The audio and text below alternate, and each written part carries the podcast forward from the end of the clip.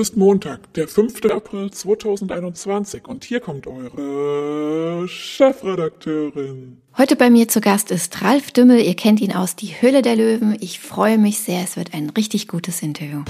Ich bin Anja Fließbach, Chefredakteurin, Unternehmerin, Mutter von drei Kindern und ich liebe meinen Job.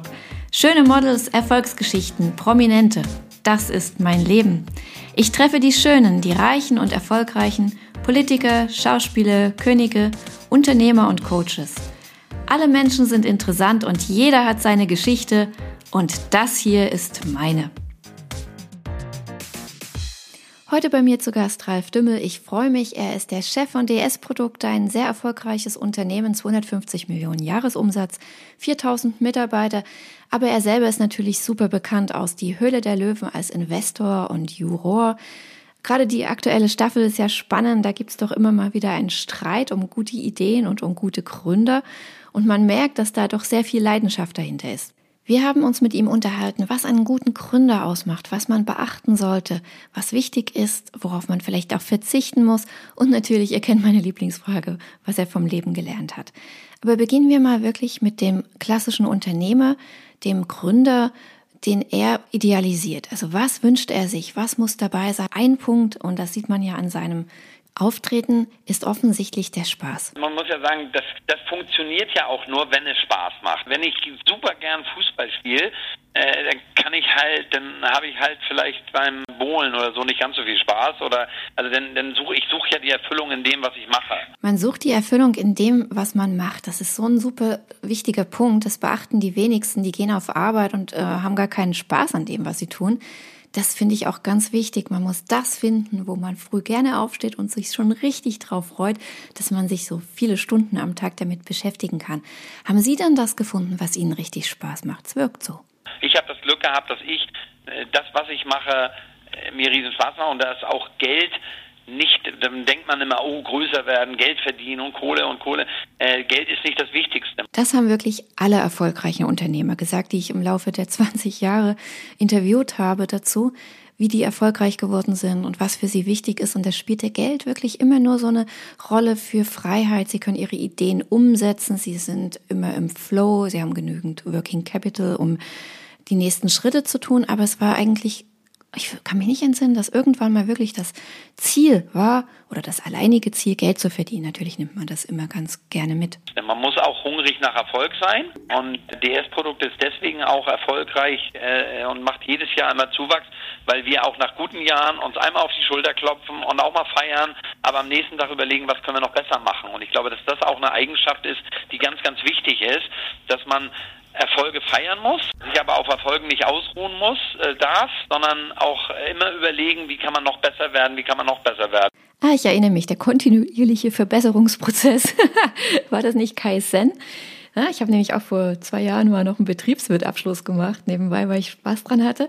Nee, nee, ist richtig, ne? Das ist total wichtig, sich immer weiter zu verbessern. Kai heißt ja Veränderung und Zen zum Besseren. Wie kann man sich dann aber ständig verbessern? Ich meine, das macht man doch immer, ne? Also immer hier ein bisschen besser, da ein bisschen produktiver, da ein bisschen effektiver, aber irgendwann stagniert's ja auch mal. Was ist denn so das Hauptding, wie man immer besser werden kann? Das größte Kapital, was ein Unternehmen hat, sind gute, motivierte Mitarbeiter. Und wenn man das schafft und, und ein bisschen nach dem Prinzip lebt, sagt den Leuten nicht, was sie machen sollen, sondern erarbeite mit dem, warum sie es machen, dann leben sie es besser, dann haben sie mehr Spaß bei der Arbeit, dann hat jeder einzelne Mitarbeiter auch mehr Spaß bei der Arbeit und fiebert Ergebnissen hin. Und bei uns ist es jedes Mal wieder so, wenn ein neues Produkt kommt, dann, dann fiebert man dem entgegen, wie stark läuft das, läuft es gut, läuft es sehr gut, läuft es sensationell, läuft es auch nicht oder was auch immer.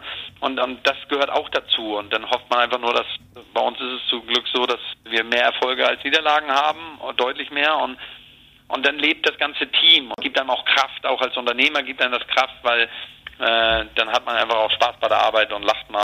Ja, es ist natürlich nicht immer nur Spaß und Freude und Leidenschaft und Selbstverwirklichung und die ganzen Dinge, die wir angesprochen haben.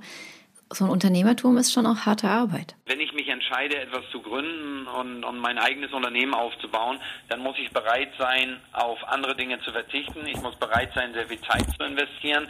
Ich muss bereit sein, Prioritäten zu setzen, die manchmal in einen Bereich gehen, die äh, auch äh, das Privatleben leicht einschränken. Ähm, ich muss einen eisernen Willen haben, ähm, muss eine Überzeugung haben für mein Produkt. Also das ist ja bei Höhle der Löwen ein tolles Beispiel.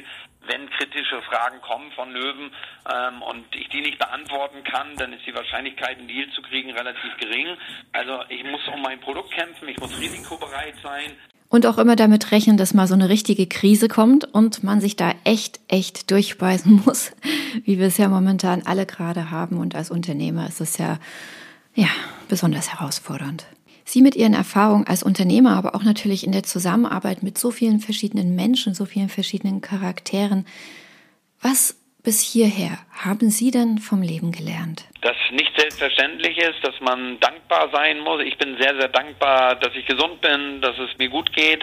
Und äh, mit gut gehen ist man als Unternehmer immer gleich abgestempelt, oh, finanziell gut, das meine ich gar nicht, sondern äh, dass man Freunde hat, dass man Familie hat und äh, dass man wirklich das macht, was man sich selber, wo man sich selbst, wo man selbst die Erfüllung findet. Und das kann im Job sein, das kann in Freizeit sein, das kann im Sport sein, wo auch immer, dass man wirklich auch sich selbst sagt, was mag ich gerne, was kann ich und was will ich und äh, das tut. Und das Aller, Allerwichtigste ist, äh, nie den Respekt vor jedem anderen Menschen verlieren. Weise Worte, vielen Dank, Herr Dümmel. Viel Erfolg weiterhin für die Höhle der Löwen. Wir schauen interessiert zu. Es ist wirklich auch dieses Jahr wieder sehr interessant. Es sind tolle Gründer dabei, tolle Deals, tolle Juroren. Ich finde es auch schön, dass immer ein bisschen gekämpft wird zwischen den Löwen. Also sehr empfehlenswert. Wenn ihr es euch anschauen wollt, natürlich die Höhle der Löwen. Ihr wisst ja, bei Vox.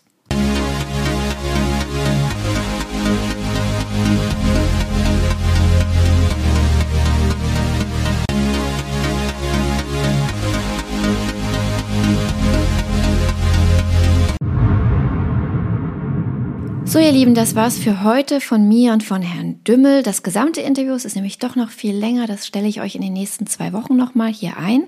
Einfach mal vielleicht abonnieren.